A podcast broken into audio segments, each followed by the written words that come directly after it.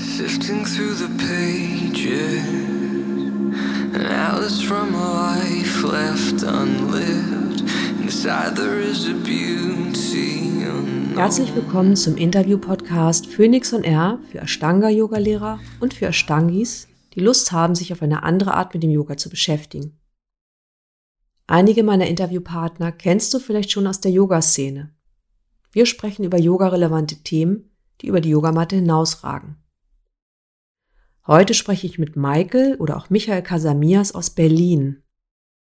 Michael und ich haben uns 2006 in äh, Mysore kennengelernt und Michael verbinde ich ganz stark mit einer ganz positiven Erinnerung in Mysore während des Übens in der großen Schala von Patabi Joyce und auch die Zeit, die ich dort verbracht habe. Michael hat sich vor einigen Jahren allerdings gegen Ashtanga Yoga entschieden. Ging's Üben und auch gegen das Unterrichten. Und warum das so ist, erfährst du heute in unserem Podcast. Viel Spaß beim Zuhören.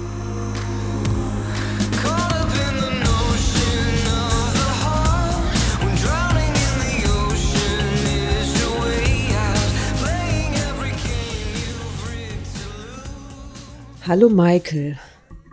Hallo Inke, wie geht's dir? Wie geht's dir genau? Ja, mir geht's sehr gut. Und dir?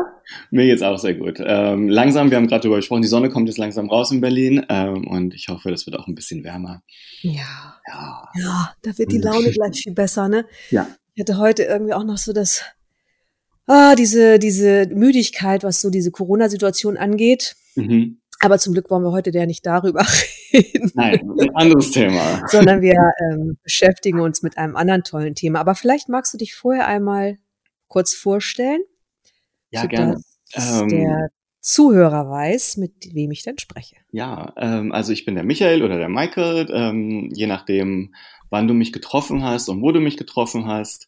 Ich ähm, habe sehr lange in, in London gelebt, von 1996 bis 2013 und habe dort, ich glaube 1999 angefangen mit, äh, mit Yoga, mit LED-Klassen. Ähm, Ich glaube, damals hieß es Ashtanga, aber es war wohl eher so Power-Yoga, würde ich jetzt im Nachhinein sagen. Es war nicht wirklich Ashtanga-LED-Klassen, wie man sie jetzt kennen würde. Und Mhm. das habe ich so bis 2003 gemacht. Ende 2003, so vier Jahre, fünf Jahre. Und fing dann so Ende 2003, Anfang 2004 so in der Richtung mit äh, Mysore an, bei Ashtanga Yoga London. Und habe dann ja so ein bisschen so eine, ja, ich weiß nicht, soll man sagen, eine Ashtanga-Karriere gemacht. Ähm, habe ab 2005 sehr viel Zeit in Mysore verbracht. Äh, ich glaube insgesamt so fast zwei Jahre. Ähm, wurde dann auch autorisiert, habe meinem Lehrer Hamish in London vier Jahre lang assistiert, von 2008 bis 2012 und hatte dann ähm, zum Ende hin, so die letzten drei Jahre, als ich Ashtanga praktiziert habe, sehr viele Verletzungen, Bandscheibenvorfälle, ich glaube drei Stück, konnte kaum noch laufen und musste dann überlegen und äh, nochmal alles überdenken, meine Praxis und Ashtanga und ähm, die Community. Und hatte mich dann entschlossen, Ende 2012 eigentlich so zu sagen, okay, ich gehe so langsam raus und mache was Neues Mhm. in Richtung Yoga. Okay. Ja, das ist ja total spannend eigentlich, weil im Grunde so das, was du schilderst, ist ja eigentlich so der Traum eines jeden Ashtangi, ne? Viel Zeit in Mysore zu verbringen, bei einem zertifizierten Lehrer zu üben, dem dann auch assistieren zu dürfen und sich eigentlich so voll und ganz auf die Ashtanga-Praxis zu konzentrieren. Ja. Und genau so war das auch. Also es war wirklich so, als ich gemerkt habe, so, uh, Ashtanga, das, das, das liegt mir und das macht mir, das macht mir Spaß und das macht mir Freude, habe ich wirklich geguckt, ähm, so ein bisschen, ah, wo kann ich praktizieren? Und dann war wirklich ähm, Hamish auch bei mir um die Ecke, wo ich gewohnt habe in London. Also irgendwie 20 Minuten oder 15 Minuten zu Fuß. Also sehr nah gelegen. Und ähm, der nächste Schritt dann war wirklich so, okay, nach einem Jahr Mysore-Style habe ich mir gesagt, okay, du musst nach Mysore und das Ganze selber erleben, von Erzählungen, die ich damals kannte oder von Blogs, die es damals gab, weil das Internet war ja noch nicht so, dass man, dass man das alles so sehen konnte. Mhm. Ähm, Berichte von anderen Leuten, die da waren, war das so der absolute Traum zu sagen, ich lebe irgendwann in Mysore und ja, und ich werde dann Yogalehrer werden oder äh, Ashtanga-Yogalehrer werden. Mhm. Ja. Ja, Am besten natürlich noch autorisiert. Genau, das war wollten sehr viel, ähm, sehr viel Zeit investiert in das Ganze, sehr viel Ja. Zeit und sehr viel Geld investiert. Ja, ja. Ja. Ja, und ich glaube, das ist auch so ein Aspekt, den unterschätzen halt viele von außen, was es eigentlich auch für ein Preis war, den man gezahlt hat, ne, den du bezahlt hast, ich auch Mhm. und viele andere ja auch, ne? Also wirklich ähm, viel Zeit, viel Geld investiert. Ja. Und ich finde, ne, weil wir wollen ja gleich nochmal so übergehen über den Kult, den, der sich so hinter der Ashtanga-Yoga-Praxis verbirgt, Mhm. ähm, dass man ja auch mit einer Menge Demut an die Sache rangegangen ist.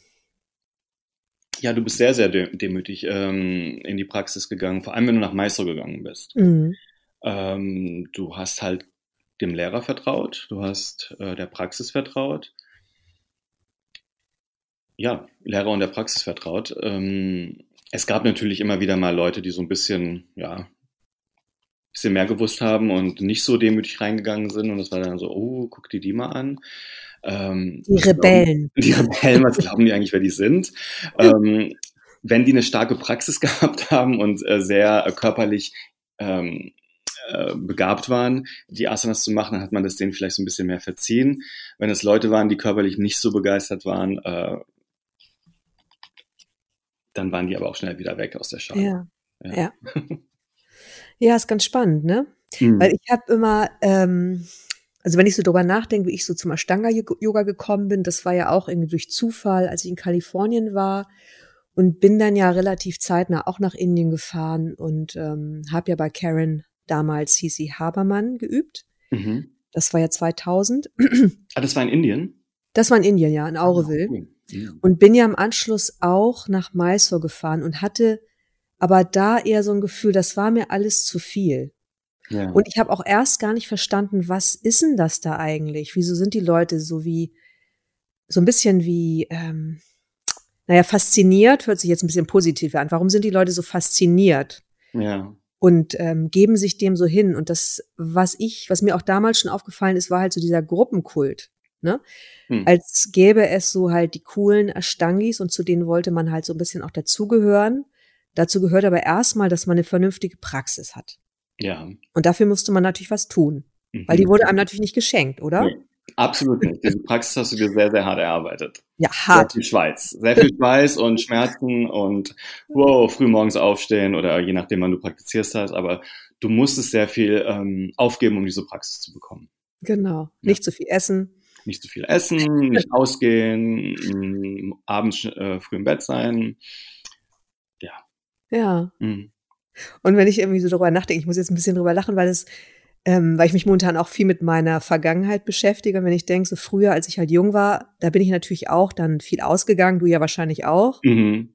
Und da war es ja eigentlich so das andere Extrem, ne? Man hat wenig geschlafen, lebte sehr ungesund, Super ungesund. hat sich aber auch gerne an den coolen Leuten orientiert, ne? Ja, es ist halt so, richtig, es ist schon so, ähm, ich hatte das sogar, als ich mit Ashtanga angefangen habe, 1999, bis 2004 ungefähr, bin ich auch noch viel ausgegangen in London. Also ich habe das Ja. beides gemacht. Das war wirklich äh, interessant, dass ich das so lange so durchgehalten habe, immer noch Party, Party, Party zu machen. Ich habe dann aber nicht so früh praktiziert. Ich habe bei Mhm. ähm, Hamish gab es noch so einen Slot, dann konnte man spätestens um 10 Uhr morgens anfangen oder 10.30 Uhr. Und den habe ich fast in 2004 die ganze Zeit genutzt. Also ich bin Mhm. wirklich spät hingegangen und war ausgeschlafen, vielleicht Hangover oder so, aber das war mir egal. Also da Ja. habe ich, habe ich auch noch nicht so genau verstanden, dass ich andere Sachen aufgeben muss, um im Ashtanga so weiterzukommen. Mhm. Weißt du, das war so, oh, das fühlt sich gut an, ich mache Yoga und dann gehe ich noch aus und dann mache ich noch das. Das alles kam so ein bisschen später mit dem, uh, ich ähm, bin so demütig und ähm, gebe mich dem Ganzen so hin. Mhm. Und ich finde ja wichtig, dass der Demut da grundsätzlich was total ähm, Gutes ist. Ne? Ich glaube, die Gefahr, die wir ja manchmal haben, wenn wir zu demütig sind, dass wir uns selber so ein bisschen verlieren. Ja. So, vielleicht können wir das einfach noch mal so ein bisschen anreißen, weil das eine ist ja wirklich so dieses zu vertrauen, auch mal jemand anders zu vertrauen und sich auch mal führen zu lassen und das auch zu erlauben. Also das Mhm. was was total Gutes sein kann und was ganz Wertvolles sein kann. Bloß wo gibt's denn praktisch diesen Punkt, wo man sich selbst verliert und dann gar nicht merkt, dass man über seine eigenen Grenzen hinweggeht oder dass jemand anders über die eigenen Grenzen hinweggeht? Hm. Ja, das ist eine interessante Frage, weil bei mir würde ich sagen, das war so nach meinem zweiten oder nach meinem ersten Trip nach Mysore bin ich wiedergekommen und ich glaube, ich habe selbst bei meinem ersten Trip in Mysore immer noch nicht alle Regeln verstanden gehabt. Ich habe auch Mhm. nicht so dieses ganze erste Serie, zweite Serie. Ich habe zwar gewusst, andere Leute machen was anderes, aber es hat mich nicht wirklich interessiert. Weißt du, für mich so, ich habe meine Praxis gemacht und ich war happy dort zu sein und ich hatte eine gute Zeit, vor allem in Mysore.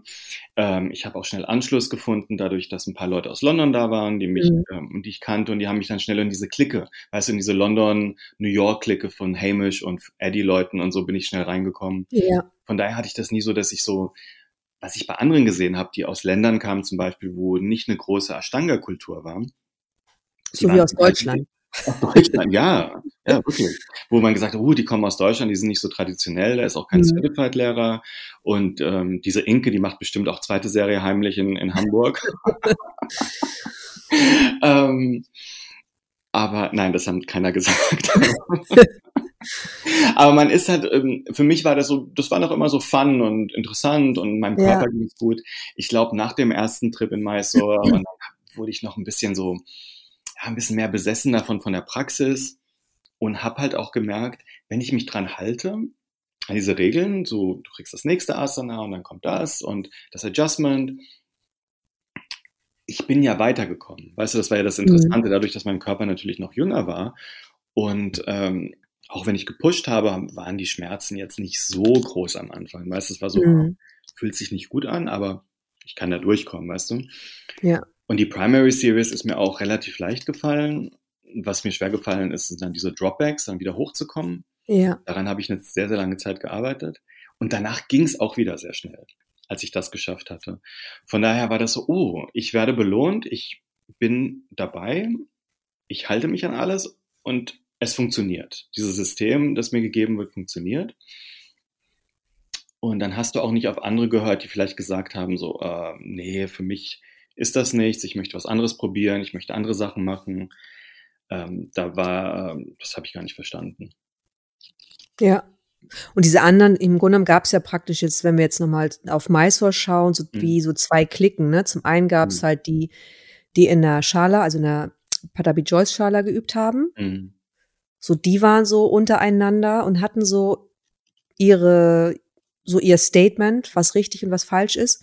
Und dann gab es natürlich so die anderen, die bei anderen Ashtanga-Yoga-Lehrern geübt haben. Ne? Und Mhm. da gab es ja so ein bisschen wie fast sowas wie so ein, so eine kleine Konkurrenz, oder? Ja, also äh, Und so eine Bewertung. Also, eine super was ist jetzt Bewertung. Also du hast diese Leute angeguckt und hast dir gedacht, na, die sind, die sind jetzt den ganzen Weg nach Mysore gekommen und dann gehen die zur falschen Schale. Das war ja so, die sind zur falschen Schale gegangen. Ja, genau. Ja, das, das, das, hat- das hat ja, das habe ich ja nicht verstanden. Da hast du gedacht, du hast diese, diesen, diese Reise auf dich genommen und gehst jetzt und praktizierst mit, ich glaube, wie hieß er, Shashadri oder so. Dann gab es ja noch ein paar Mhm. andere. Äh, die sind ja nicht traditionell. Ich glaube, was es war mit Ashtanga vor allem, dass das Ashtanga Yoga Research Institute gesagt hat, wenn du jemals in deinem Leben Ashtanga unterrichten möchtest und von uns anerkannt sein willst, dann musst du das hier machen. Ja, du darfst nirgendwo anders Du hingehen. darfst nirgendwo anders hin. Und das Ja. hat für mich absolut Sinn gemacht. Da habe ich mir gedacht, gut, wenn du ähm, Balletttänzer werden möchtest, dann gehst du ja auch nicht zu Modern Dance oder machst sonst was, sondern Ja. gehst zu einer Schule und lässt dich dort ausbilden. Oder gehst, wenn du was studierst, gehst du ja auch zu einer Universität ähm, und studierst das. Und das hat in dem Sinne für mich Sinn gemacht und habe es gar nicht hinterfragt. Mhm. Weißt du? Ja. Ja, es ist ja ein bisschen so, ich finde, das hatte ja auch was total Elitäres, oder ich glaube, eigentlich hat es bis heute noch was Elitäres zu Mhm. sagen, ich gehe ne, zu den Wurzeln zurück, ne, Ja. die ja am Ende jetzt auch nicht mehr so wirklich existieren, aber ja. irgendwie dann ja schon. Und ähm, ich bezahle viel mehr Geld als woanders. Ne? Mhm. Das ist ja so ein bisschen wie dann, ich fahre einen Mercedes. Ne? Also Ja. ich belohne mich und ähm, habe dann irgendwie so ein Gefühl von Status. Ich übe in der großen Schala. Ich übe mit, na zum Schluss war es ja nur noch Chara- Charat. Ja. Aber damals, Ja. als Patabi Joyce da war, war das schon etwas sehr, ähm, und wie du sagst, ist wahrscheinlich immer noch so. Ich bin jetzt schon lange nicht mehr ähm, in der Ashtanga-Szene drin, aber immer noch was sehr Elitäres, weil du konntest dir diese Praxis nicht kaufen. Das war ja Nee. das eine Ding. Du konntest nicht sagen, hier, ich bezahle mal 100.000 Euro und ich werde jetzt autorisiert. Mhm. Das war ganz egal, wo du herkommst oder wer du bist. Das war, wenn du hart arbeitest an dir und an deiner Praxis, wirst du irgendwann authorized und vielleicht irgendwann certified. Und dir wurde halt diese Illusion verkauft, das kann jeder. Ja. Ähm, was natürlich nicht der Fall ist, weil jeder Körper anders ist und wenn deine Hüften nicht offen genug sind oder dein Rücken nicht offen genug ist, wirst du an irgendeiner Serie scheitern Mhm. ja, und nicht weiterkommen. Aber damals war das schon so, dieses elitäre, da kommt nicht jeder hin, du kannst es dir nicht kaufen, ähm, du brauchst viel Disziplin und viel Leistung und dann wirst du belohnt werden und ähm, ja, dann ähm, hast du es geschafft. Ja. Und die Frage ist ja auch immer so, was habe ich denn geschafft eigentlich? Absolut. Ne? Ja. Also, Ja. ähm, weil im Grunde ist es ja trotzdem so eine Idee von, ich mache Yoga und ähm, zum einen bringt mir das Spaß auf einer Mhm. körperlichen Ebene, aber eigentlich habe ich ja schon noch so, ein, so eine tiefere Sehnsucht, ja. dass sowas wie, äh, und ich werde dann belohnt mit Lebensglück, ne? Mit Gesundheit, mit Frieden, keine Ahnung, was man da sonst noch so mit assoziiert. Mhm. Und die Frage ist ja, ist das dann auch eingetreten mit so einer Autorisierung oder kam dann doch wieder auch so eine kleine Lehre im Nachhinein? Ich glaube, bei mir kam eine riesengroße Lehre, dieses, dieses, äh, weißt du, diesen Traum, den man gehabt hat, sagen, ich möchte autorisiert werden und dann Mhm. lebe ich diesen, diesen Ashtanga-Lifestyle und verbringe drei Monate, sechs Monate im Jahr in, in Mysore und dann habe ich meine eigene Schale und unterrichte irgendwo den Rest des Jahres und das war es, was so in dieser Richtung. Ähm, sobald ich das geschafft habe, in Anführungszeichen, oder hatte, ähm, und ich zweite Serie praktiziert habe und ich autorisiert wurde und meinem Lehrer in London assistiert habe, was ja auch ein riesengroßes Ding damals war. Äh, vor allem die Tatsache, dass ich hatte irgendwann mal Freunden gesagt, ich würde gern Hamish assistieren und die haben gesagt, vergiss es, der würde dich niemals nehmen, weil er nimmt nur, äh, nur Frauen, die ihm assistieren. Der kann nicht mit Männern arbeiten. Ach, echt? Ja, und ich dachte mir so, wirklich? Ich wusste nicht, dass es so eine Regel gibt. Ja. Ähm, und da haben die gesagt, ja, ja, der, der nimmt keine Männer, das ist zu viel Konkurrenz. Das, das hat nicht gestimmt. Ich habe ich hab ihm wirklich vier Jahre unter assistiert und wir haben uns sehr, sehr gut verstanden während der Zeit. Ähm, von daher muss man da auch immer wieder diese Regeln, die aufgestellt wurden von Leuten, die sie einfach aufgestellt haben, ohne Tatsachen. Weißt du, es stimmt einfach nicht, Ja. dass Hamish nur Frauenassistenten hatte. Es war einfach so, dass weniger Männer praktiziert haben und vielleicht auch weniger Männer Interesse hatten zu assistieren. Ja, und ich finde ja auch Assisten also eine Assistenz, wenn ich mir überlege, wen ich assistieren lassen würde, in, ne, wenn ich unterrichte, Mhm. da muss ja auch eine, ein gewisses Vertrauen da sein zwischen Ja, dem Lehrer und demjenigen, der assistiert. Und man muss ja auch das Gefühl haben, der hat richtig Bock, so, und der hört mir auch zu. mhm. ja, Und da gibt's eine Ebene, ne? Ja. genau. Und nicht also, einfach irgendjemand, der das möchte. Und, äh, nö, genau. Ja, das verstehe ich auch. Also, finde Ja. ich auch nachvollziehbar. ja. Aber ja dann war das, um zu deiner Frage zurückzukommen, ich Ja. wurde dann autis- autorisiert und ich habe dann in London in sehr ähm, ja, bekannten Yoga-Studios unterrichtet, bei Tri-Yoga und so. Ähm, hatte sehr viele Kurse und hatte auch sehr beliebte Kurse. Und dann fing halt an, mein Körper nicht mehr mitzumachen. Entschuldigung. Ähm, Dann fing an, mein Körper nicht mehr mitzumachen und ich hatte halt diese ähm, Verletzungen, die gekommen sind. Diese Bandscheibenvorfälle, die sehr extrem waren. Und ich habe dann auch nicht drauf gehört, dass ich das erste Mal einen Bandscheibenvorfall hatte. Ich weiß gar nicht, wann das war, ob das vielleicht so Ende 2009 war oder so. Da bin ich so ein bisschen, äh, kann ich mich nicht erinnern. Ja. Der war halt so extrem, dass ich fast neun oder zehn Monate gebraucht habe, um wieder so zu praktizieren wie vor der, vor der Verletzung. Das heißt, dass ich Kapotasana machen konnte, dass ich Inversions, Dropbacks machen konnte. Ja. Das habe ich wirklich dann in diesen zehn Monaten ganz, ganz langsam wieder aufgebaut von nur Sun Salutations to Standing Sequence, Primary, Primary und zweite Serie und dann wieder nur zweite Serie.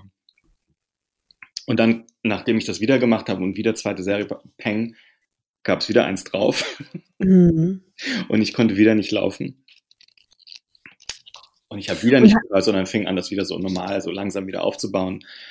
Und dann hat es mir nach zwei, drei Monaten wieder Peng reingehauen und dann habe ich gesagt, okay, ich muss überlegen, was ich gerade mit meinem Körper mache. Mhm. Was was hat-. Was hat dir gefehlt zu der Zeit? Weil, wie gesagt, das eine ist ja, dass man sich verletzt, das kann ja passieren, mit Mhm. oder ohne Yoga auch, ne? Mhm, Genau. Und was, also ich finde ja nochmal wichtig zu gucken oder auch zu hinterfragen, und das ist ja auch wichtig für dich, wenn du jetzt zuhörst zum Beispiel, ne, für den Zuhörer, Ja. was, ähm, was ist denn dann, wenn ich mich verletze? Was, was brauche ich denn dann? Und was hat dir zum Beispiel gefehlt, Michael? Ich glaube, was mir gefehlt hat, war so ein bisschen zu sagen, ähm, nimm das Ganze nicht so ernst. Mhm. Ja, entspann dich ein bisschen. Du musst nicht sechs Tage die Woche Ashtanga praktizieren, sondern ich habe einfach gemerkt, mein Körper war irgendwann müde und kaputt. Auch dieses, Assistieren morgens. Ja. Ich habe wahnsinnig viele Dropbacks mit Leuten gemacht, wahnsinnig viel Kapotasana ähm, adjusted oder ähm, Subda, wie heißt das in der, in, in ähm, jetzt habe ich den Namen vergessen, im, in der Primary Series. Komasana. Subda Komasana, weißt du die? Und dann hast du zum Teil Leute gehabt, die hatten schwere Beine. Das musst du Ja. einfach sagen. Ja. Und dann musstest du probieren, äh, dieses Bein hinter den Kopf zu bekommen, was für mich immer noch Hölle ist, wenn ich darüber nachdenke, was ich mit einigen Leuten gemacht habe, die dann auch gesagt haben, push more, push, push, push. Sorry, kommen E-Mails rein. Ähm, push, keep pushing my leg behind my head. Und das war so, oh mein Gott, das ist ja auch in meinen Rücken gegangen. Ja.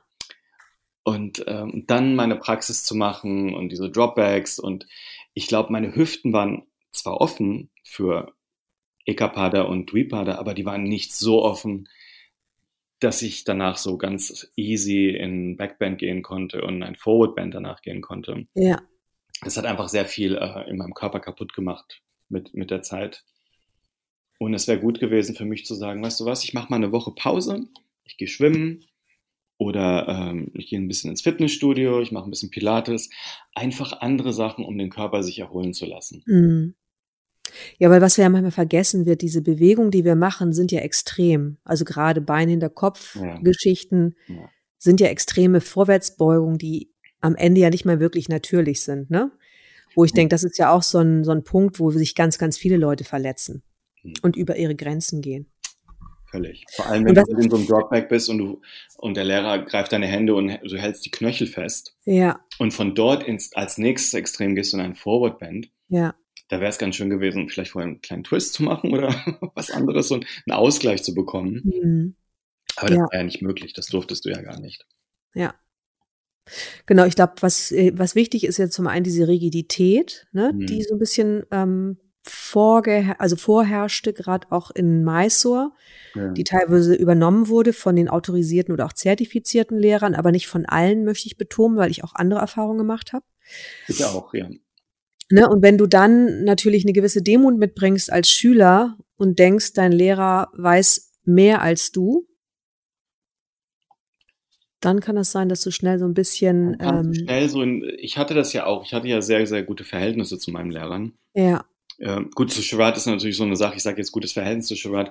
Ähm, ich wusste nicht immer, ob er wusste, wer ich bin oder nicht bin. ja, Ähm, das war, ich glaube, dadurch sah ich sah einfach aus, ein Typ mit kurzen Haaren und Tattoos war für ihn alle gleich. So zum Teil manchmal hatte ich das Gefühl. ich glaube, man musste mehr auch rausstechen, dass er, dass sich an einen erinnern konnte. ja, Ähm, aber zu meinen Lehrern in London hatte ich ein sehr gutes Verhältnis. Aber selbst da, als ich mich verletzt habe, weißt du, so im Nachhinein, es ist nichts gekommen von wegen so, uh, du mach mal eine Pause oder willst du mal zum Physiotherapeuten gehen, sondern Mhm. man hat es absolut totgeschwiegen und gesagt, oh, durch Ashtanga praktizieren wird es einfach besser werden, was es ja nicht wird.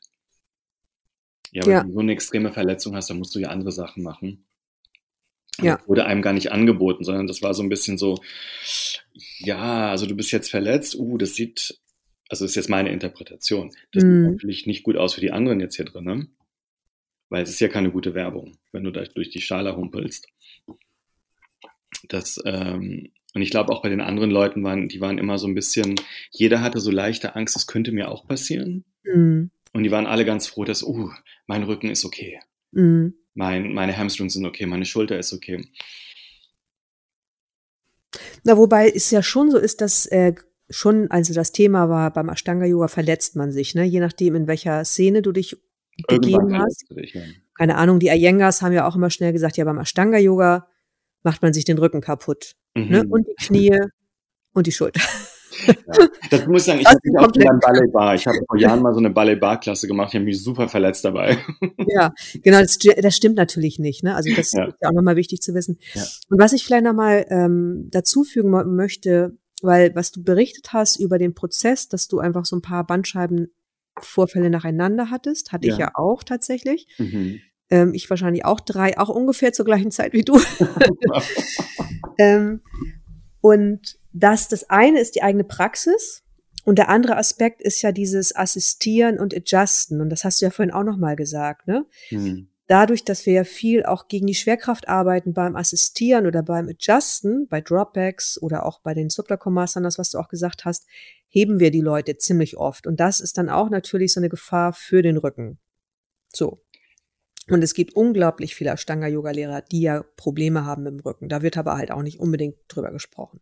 Ja, wird nicht viel drüber gesprochen und es ist, es ist so ein bisschen so dieses Berufsrisiko, das mitkommt. Äh, da hast du absolut recht, dieses, ähm, diese Dropbacks, die du machst und zum Teil war das in Mysore so, weil ich habe ja auch Shiratma einen Monat ähm, assistiert in der Schale Mhm. in Mysore. Die Adjustments, die du bekommst, so ein bisschen, sind ein Forward Bend, Squash und diese Dropbacks Assistenz. Ja. Ja, durch diese Massen von Leuten hast du halt mit diesen zwei, drei Adjustments, die praktisch jeder bekommt, so das Gefühl, oh, ich wurde gesehen Mhm. und ich habe so ein bisschen was für mein Geld bekommen. ja. Ganz Aber, ja, so 500 Euro. 500 Euro, genau. Und dann, wenn du Pech hattest, wurdest du von Saraswati in Dropback gemacht und die hat dich einfach hochgerissen aus irgendeiner. Genau, es fühlte sich nicht so gut an, ich erinnere mich. ähm, manchmal war es okay, man konnte mit ihr reden. Das Gute war mit Saraswati, du konntest ihr sagen, ähm, not so fast, not so bit slow, und, und dann war sie ganz okay damit. Ja, Also da hat sie so ein bisschen mehr Mitgefühl gehabt. Ja. ja, Aber auch in London war das dann so, dann haben ganz viele Dropbacks gemacht, wo ich mir dachte so, wenn ich dich nicht halten würde, würdest du fallen. ja, Und wenn ich dich nicht hochziehen würde, könntest du das gar nicht, weil du, du benutzt deine Beine nicht, du benutzt die Arme, du benutzt gar nichts gerade. Du lässt dich einfach wie so ein Kartoffelsack nach hinten fallen Mhm. und ich ziehe dich wieder hoch. Das war natürlich schwierig. Ich konnte es nicht sagen, weil es nicht meine Schala war. Mhm. Ähm, ja. Genau, und das finde ich zum Beispiel ist auch nochmal ein wichtiger Punkt. Ne? Also ich habe äh, hab ja auch viel mit, also neben Charat habe ich ja auch viel mit John Scott geübt. Mhm. Und da war es zumindest so, als zu der Phase, wie als ich mit ihm geübt habe oder auch von ihm gelernt habe, war ganz klar, wenn die Leute nicht fast alleine den Dropback können, adjuste ich die gar nicht. Das ist ja eine totale ähm, Hilfe für mich als Lehrer, ne? Oder als Adjuster Das macht sozusagen. auch vollkommen Sinn. Ne? Ja. So, und das habe ich für mich halt über die ganzen letzten, sagen wir mal, mindestens zehn Jahre übernommen, dass ich halt nicht mit jedem Dropback mache, sondern nur mit denen, wo ich weiß, es kostet mich ein Minimum an Arbeit und es macht irgendwie auch Sinn für den, der es macht. Ja. So, dass der so safe ist wie möglich. Ja. Ja, ja finde ich auch ganz wichtig, dass man, ähm, dass bei halt Ashtanga manchmal auch Leuten nicht gesagt wurde, du, ähm, das geht gerade nicht, was du machst. Genau. Also dieses beide Beine hinter den Kopf hätte mir sehr viel Schmerz ähm, ähm, erspart, wenn jemand gesagt hätte, du Michael, du musst noch vielleicht ein paar Hüftöffnungen zu Hause machen oder daran noch arbeiten Ja. oder zusätzlich ähm, noch ein bisschen was machen. Mir ist eingefallen, letztes Mal, das muss ich dir sagen, als wir uns unterhalten haben, ähm, hast du von Peter Greve geredet, der in Berlin Ja, genau. und ich war einmal bei mir, bei ihm, habe einmal so ein Drop-In gemacht, als ich in Berlin vor Jahren war. Und das war schon zum Ende meiner Ashtanga-Zeit, wo ich schon verletzt war, aber ich immer noch so ein bisschen so meine Scheuklappen auf hatte und immer noch diesem System Mhm. gefolgt bin. Und er hat am Anfang der Stunde gesagt, jeder macht so, wie er möchte, jeder macht so, wie er heute kann. Vielleicht möchtet ihr Primary Series machen, vielleicht möchtet ihr äh, Second Series machen. Und ich war so, wie möchte das oder das geht doch gar nicht. Heute ist Dienstag. heute, was hat, warum werden hier so viele Optionen gerade gegeben? Ja. Und es war dann so, ich habe neben einer Frau praktiziert, die hat die ähm, Sun Salutations und stehende Sequenz gemacht. Und dann ist sie in die zweite Serie gegangen und sie ist ungefähr bis ähm, Ustrasana gekommen. Ja. Ich habe neben ihr praktiziert und ich habe die ganze erste Serie gemacht und bin bis Pincher gegangen in der zweiten Serie und wir waren Ja. gleichzeitig fertig. So schnell Ja. habe ich praktiziert. Krass. Ja, und so langsam hat sie und so bedacht hat sie praktiziert, weil ihr das einfach anders beigebracht wurde. Ja, schön, oder? Total schön, aber ich habe mir damals gedacht, die ist super langsam. Mm. Was machen die hier eigentlich? Was macht die eigentlich? Wieso Hier- hier gibt's Frau keine Regeln. Das verstehe ich gerade nicht. Ja, ist schön, oder? Ja, ich meine, Peter war ja auch in Mysore mit als erster Deutscher, Ja, der ja auch eine Verletzung davongetragen hat, ne? Und das finde ich halt auch ganz schön, so zu sehen, dass, und davon gibt's, und das finde ich auch wichtig, davon gibt's ja auch einige ältere, ähm, dabei ist Peter jetzt nicht wirklich alt, aber eine ältere Lehrer, die halt einfach aufgrund ihrer Erfahrung auch viel, also sich entschieden haben, anders zu arbeiten, weil sie gemerkt haben, so funkt es, funktioniert es nicht. Man kann nicht alle gleich unterrichten. ja. Ja, Und- auch sehr schön, weißt du, weil, äh, wie du sagst, du unterrichtest ja auch Ashtanga und du richt- unterrichtest vielleicht ein bisschen anders oder mit Ja. mehr ähm, Sensibilität zu den Schülern und das ein bisschen anzupassen und das kannst du ja. Wenn Genau. du jetzt nicht gerade 100 Leute in deiner Schale hast, wo du sagst, jetzt muss hier wie am Fließband sein, kannst Mhm. du ja individuell die Praxis adjusten zu jedem, dass die auch was davon haben und nicht, Mhm. äh, dass sie irgendwann Schmerzen davon haben. Ja. Total. Hm. Vielleicht können wir noch mal über den Aspekt Autorität sprechen.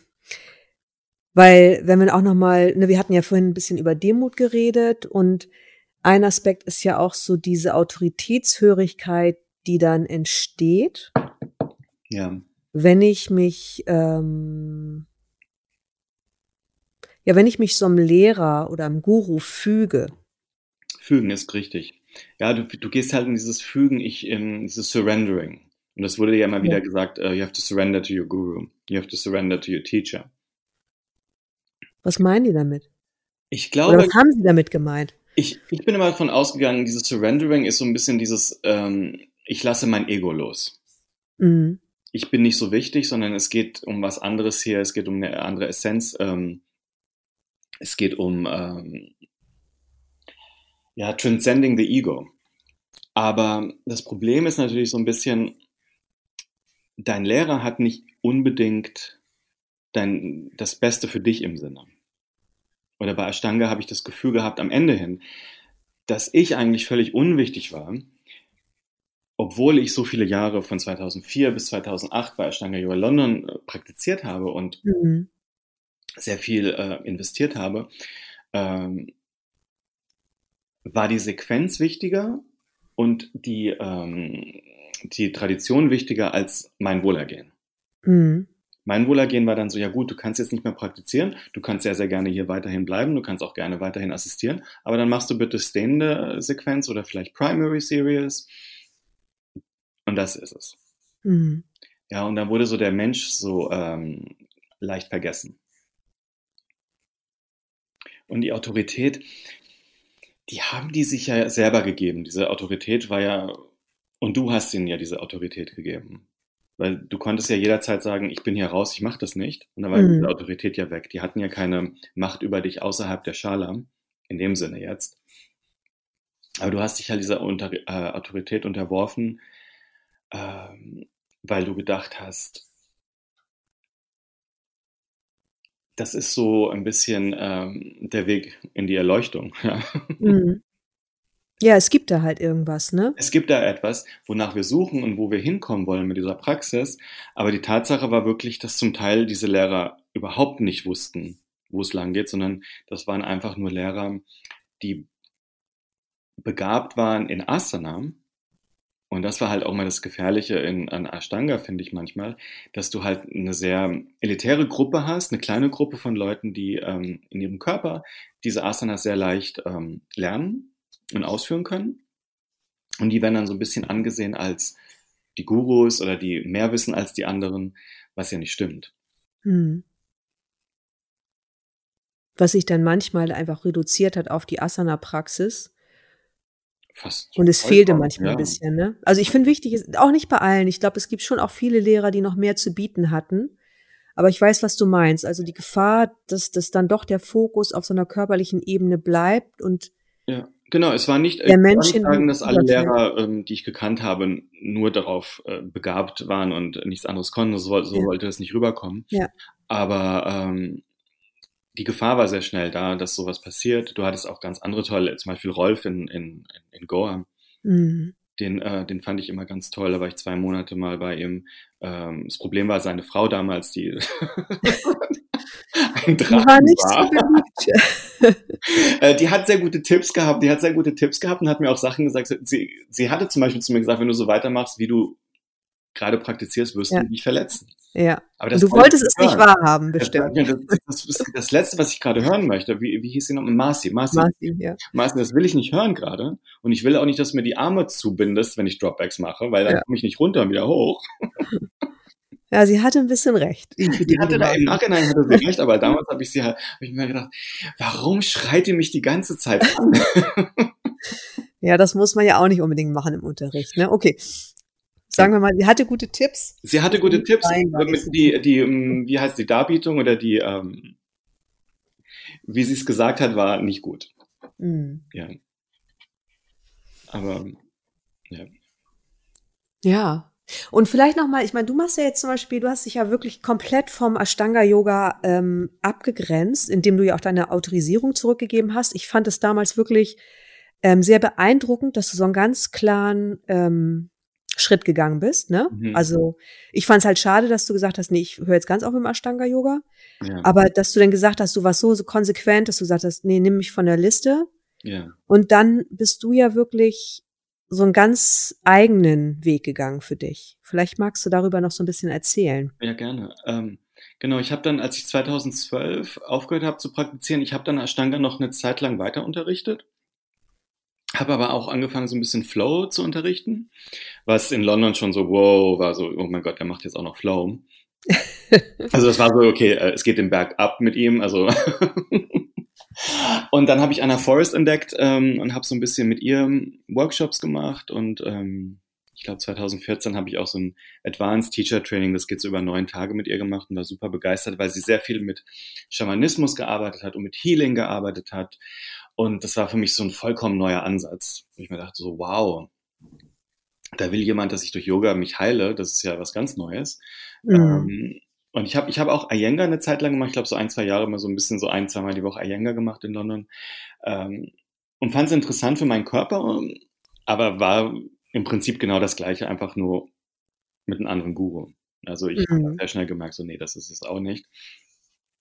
Und habe dann irgendwann 2015, genau als ich nach Berlin gezogen bin, gesagt, okay, ich mache jetzt vollkommen den Cut.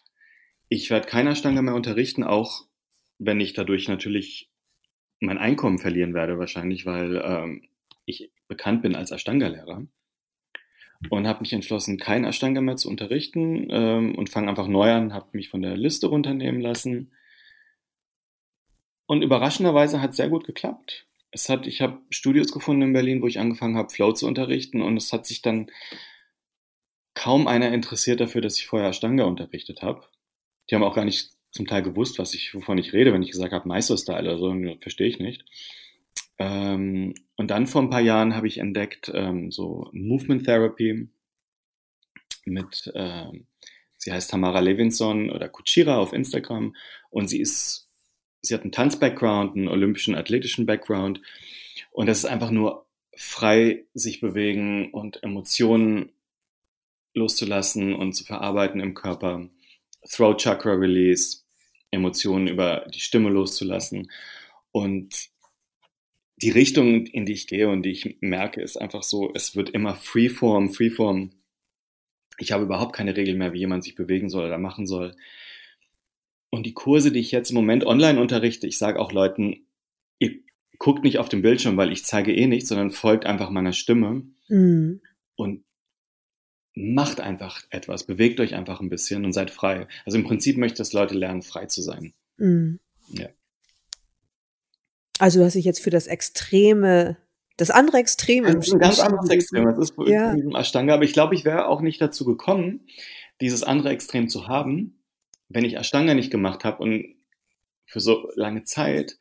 Ähm, ich finde halt, Ashtanga hat sehr viel meine Kreativität unterdrückt irgendwann. Ja. die habe ich nicht mehr rausgelassen. Das war wirklich so erstes, zweite Chakra völlig blockiert.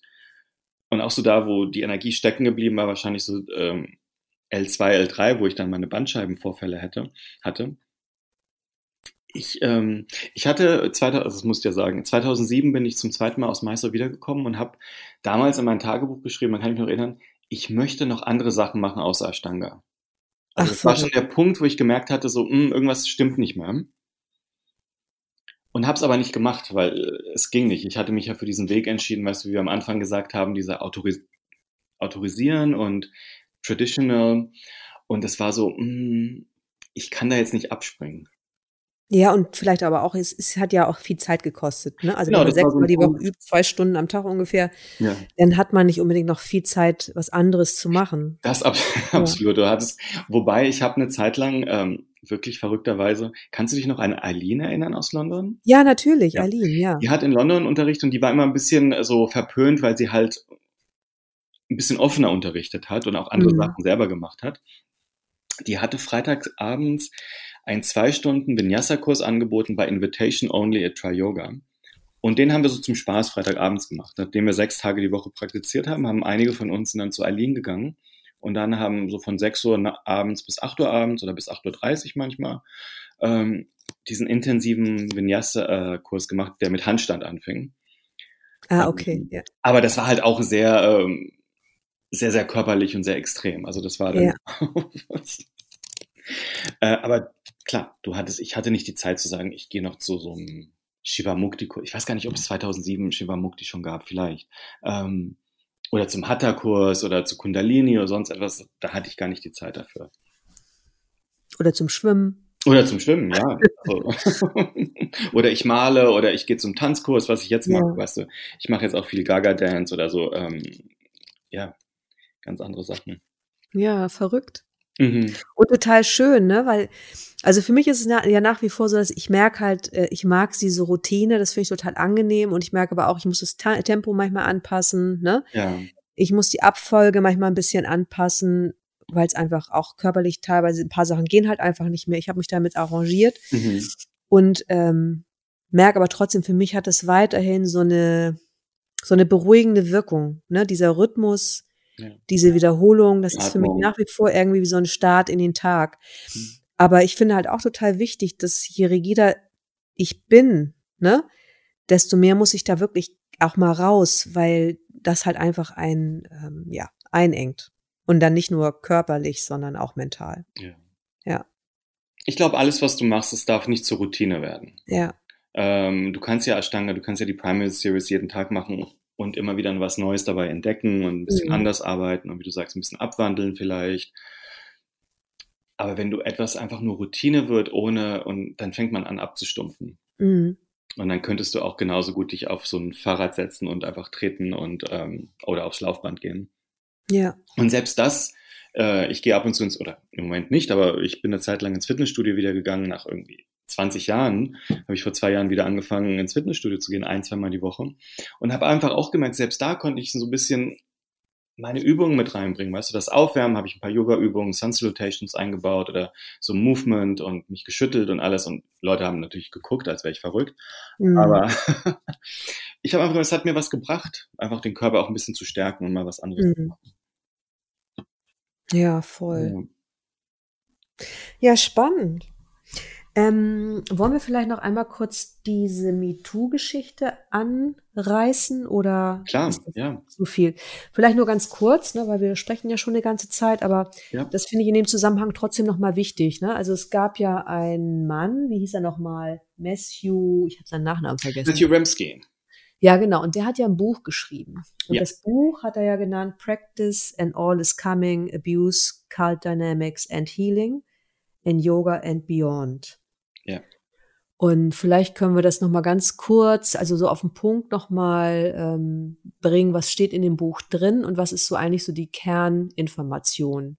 Und warum sich das vielleicht lohnt, das nochmal zu lesen, gerade wenn ich viel übe oder auch Ashtanga-Yoga übe Mhm. und auch insbesondere, wenn ich unterrichte, weil als Unterrichtender habe ich ja einfach eine große Verantwortung und ich finde, darum geht's mir auch heute in unserem Gespräch nochmal, dass das deutlich wird. Ja. Genau, dass ich gut mit anderen Menschen umgehe. So. Äh, Matthews Buch, äh, Buch ähm, ich bin drauf gekommen oder ich bin auf Matthew gekommen. Er hat, ähm, ich habe ja äh, ein Interview mit ihm gemacht für das Buch. Ähm, nicht über Me Too, sondern einfach über die Adjustments und die ähm, so ein bisschen Physical Abuse in, in, in Ashtanga. habe ich mit ihm drüber geredet.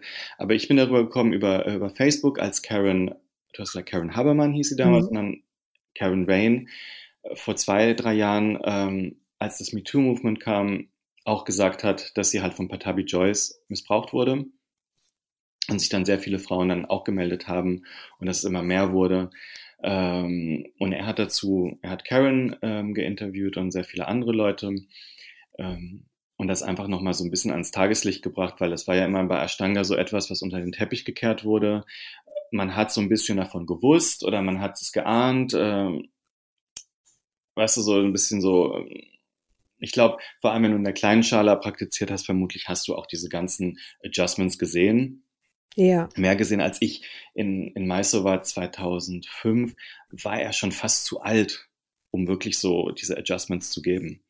Ja, Ja. Hast du, dann hast du ihn gesehen, dass er halt Frauen so ein bisschen bei den Dropbacks auf den Po geklopft hat oder wenn er vorbeigelaufen ist an einer Frau, dass er sie vielleicht so an der Schulter oder am Po so ein bisschen angefasst hat, um vorbeizukommen, was auch schon weird war und wir uns danach unterhalten haben und gesagt haben, Moment, hat er sie heute, er ist an ihr vorbei und anstatt zu sagen, Entschuldigung, kann ich vorbei, hat er ihr auf den Po geklopft, um vorbeizukommen.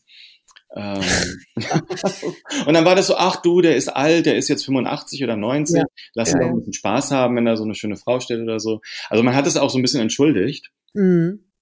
Ähm, und dann war das so, ja, aber schau mal, wie, wie wir alle angezogen sind, weißt du, die Männer haben halt ganz kurze Hosen und hatten keinen Top an, die Frauen zum Teil so Bikini oder so, weißt du, das war dann sehr stark so, ach, ja, das ist für die, ähm, da ist halt so eine West, äh, Frau aus dem Westen und die hat kaum Sachen an. Das Da halt musst du dich Camping. auch nicht wundern, ne? Genau, das war so ein bisschen, Ja. die gehen so ein bisschen in die Richtung. Und ähm, aber ich fand es sehr wichtig, dass Matthew das angesprochen hat und es kam hier in der Stanga-Szene, glaube ich, nicht bei allen besonders gut an. Mhm. Ich weiß, einen Kommentar habe ich bekommen von jemandem, von einer Bekannten von mir, die hat gesagt hat, uh, ich weiß nicht, was ich davon halten soll, dass du mit ihm geredet hast, weil ich mag dich total gerne und ich hasse ihn. Ähm, Mhm. na gut. Und was ja auch schon krass ist, im Grunde, er hat ja primär eigentlich Interviews geführt, ne? Ja. ja. So, und das heißt ja, wieso soll man jemanden hassen, der Interviews führt und da kommen halt Sachen zutage, die vielleicht ein bisschen unbequem sind. Ja, ich glaube, die Tatsache, Ja. was, was viele, ähm, was viele so ein bisschen kritisiert haben, glaube ich, war, dass er halt nicht Teil von der Ashtanga-Community war, Ja. und sich nicht wirklich ausgekannt hat, worüber er redet und nicht in dieser Community jemals drinne war. Aber ich finde, da musst du auch nicht so drin gewesen sein, wenn du dich hinsetzt und darüber redest mit Leuten und dir verschiedene Meinungen anhörst, kommst du sehr schnell ähm, drauf, was richtig ist und was nicht richtig ist. Ja. Aber ich war sehr enttäuscht von einigen Lehrern, wo ich dann gehört habe, so, ähm, dass die immer noch das Bild von Patavi Joyce äh, haben und dies und das und ähm, ich fand es dann sehr, sehr schwierig ähm, und habe mir gedacht, so, oh wow, ähm, finde ich interessant, dass Leute so hart drauf bestehen, ähm, Recht zu haben. Ja. Und äh, dass wirklich äh, Leute ähm, auch von Anwälten bestimmte Schreiben bekommen haben, nicht mit, mit ihm zu reden oder es nicht veröffentlichen zu lassen und alles. Ähm, ja, war sehr traurig, aber ich finde, es war sehr nötig, dass es rausgekommen ist, alles. Mhm. Und vielleicht nur mal so zum Abschluss. Es Mhm. ging ja auch noch mal, es ging ja schon schwerpunktmäßig um Ashtanga-Yoga, finde ich, und die Ashtanga-Yoga-Szene und den Missbrauch, der dort stattgefunden hat. Ja, Aber er hat ja auch noch mal über andere Szenen im Yoga ähm, geschrieben, ja. wo ja auch deutliche Grenzüberschreitungen stattgefunden haben. Ne? Du hast Also es so- leider sehr, sehr viel gehabt im, Ja. im Yoga, dass sehr viele Lehrer ihre Macht missbraucht haben. Ja, nicht nur in genau. der Stange, sondern auch, Ja. weiß ich nicht, Anusara und was dann noch alles war und auch bei Shiva Mukti, was dann noch Mhm. rausgekommen ist. Ähm, es sind leider keine Einzelfälle gewesen, die sich nur auf Ashtanga prak- äh, gerichtet haben. Mhm. Und in der Tat, ja, bei sehr vielen verschiedenen Yoga-Stilen war. So, was können wir jetzt dem Zuhörer oder der Zuhörerin noch mitgeben zum Abschluss? Worauf muss sie achten, wenn sie zum Yoga-Unterricht geht? Zum ich Beispiel. glaube, ver vergiss nicht, dass dein, dein Lehrer nicht alles weiß. ja, Ja, der da vorne steht, der hat eine bestimmte, das sage ich meinen Schülern immer, ich sage, ich habe eine bestimmte Idee, ich habe ich hab irgendwie über 20 Jahre Erfahrung von dem, was ich mache und die meisten Ideen, die ich habe und was ich euch sage, ist ziemlich gut, aber ich weiß nicht alles. mhm, genau. Ja? Ich bin auch nicht in eurem Körper drinne. Ähm, und nur weil ihr so ein bisschen die Ausrichtung anders ist, als ich sie mir gedacht habe, sondern probiert aus, experimentiert. Wenn ein Lehrer dich sehr einschränkt in dem, was er macht, im- eine sehr ähm, eingeschränkte Auffassung hat, wie du praktizieren sollst, und es funktioniert nicht mit dir und du fühlst dich da nicht wohl, geh woanders hin, such dir einen anderen Lehrer, mit dem du arbeiten kannst, dem du vertraust und auch immer wieder Fragen stellen. Wenn du, wenn irgendjemand sagt, so müssen wir das machen, musst du sagen, und es macht für dich keinen Sinn, frag vielleicht nach dem Kurs, nicht unbedingt wer sagt, warum machen wir das so? Kann Ja, ich genau. anders machen? Ja, ja, das finde ich auch total wichtig. Wirklich dieses Nachfragen, warum. Ja. Ne? Um zu verstehen, warum das so gemacht werden sollte, um dann zu herauszufinden, ob das überhaupt funktioniert für dich. Ja. Und was können wir noch den Yoga-Lehrern mitgeben, die insbesondere Ashtanga-Yoga unterrichten? Oh, Gerhard. ich glaube, ähm, Ashtanga-Lehrern würde ich sagen, ein bisschen weniger aufs eigene Ego ha- schauen.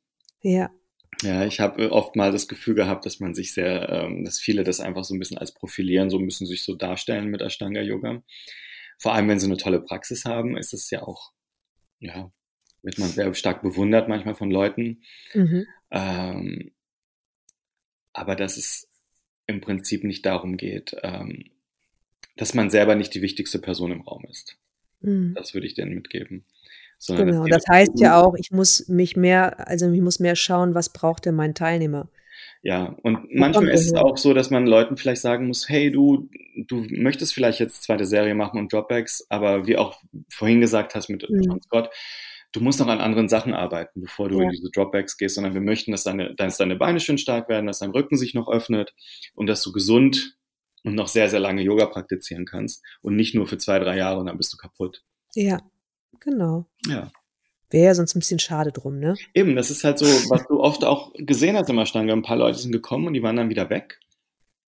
Und es hat auch keiner mehr hinterfragt, so, oh, wo ist denn ähm, die Petra hin? Die gibt's ja gar nicht mehr. Und Mhm. hast du dann Petra irgendwie zwei Jahre später im Supermarkt getroffen und die war so, ich habe aufgehört, weil ich verletzt war. Ja, genau. Ja. Und man weiß gar nicht warum. Man weiß ja. gar nicht warum, sondern es ist einfach so, oh, ist weg. Und es ist halt schade, weil äh, was ich habe es für mich geschafft, immer noch Yoga zu machen. Ich musste es sehr ändern. Aber meine Liebe zu Yoga war größer als meine Liebe zu Ashtanga. Das Okay. war das Ding. Ja, schön. Ja. Danke. Danke, Michael, für deine sehr gerne. Zeit. Und ja, vielleicht gibt's ja noch mal eine Fortführung von unserem Gespräch hier. Ja, Teil zwei. Teil zwei. Ah, ja. Überlegen wir uns noch was Schönes. Okay, super. Wunderbar. Ich wünsche dir noch einen ganz schönen Tag Dir auch. und vielen, vielen Dank. Gerne. Bis bald. Macht's gut, Enkel. Bis dann. Tschüss. Tschüss. Das war eine Folge aus dem neuen Podcast-Format Phoenix und Air von und mit Inke Schenner. Wenn dir die Folge gefallen hat, freue ich mich über eine Bewertung. Und wenn du Lust hast, auch die nächsten Folgen zu hören, kannst du den Podcast auch gerne abonnieren. Vielen Dank fürs Zuhören. Try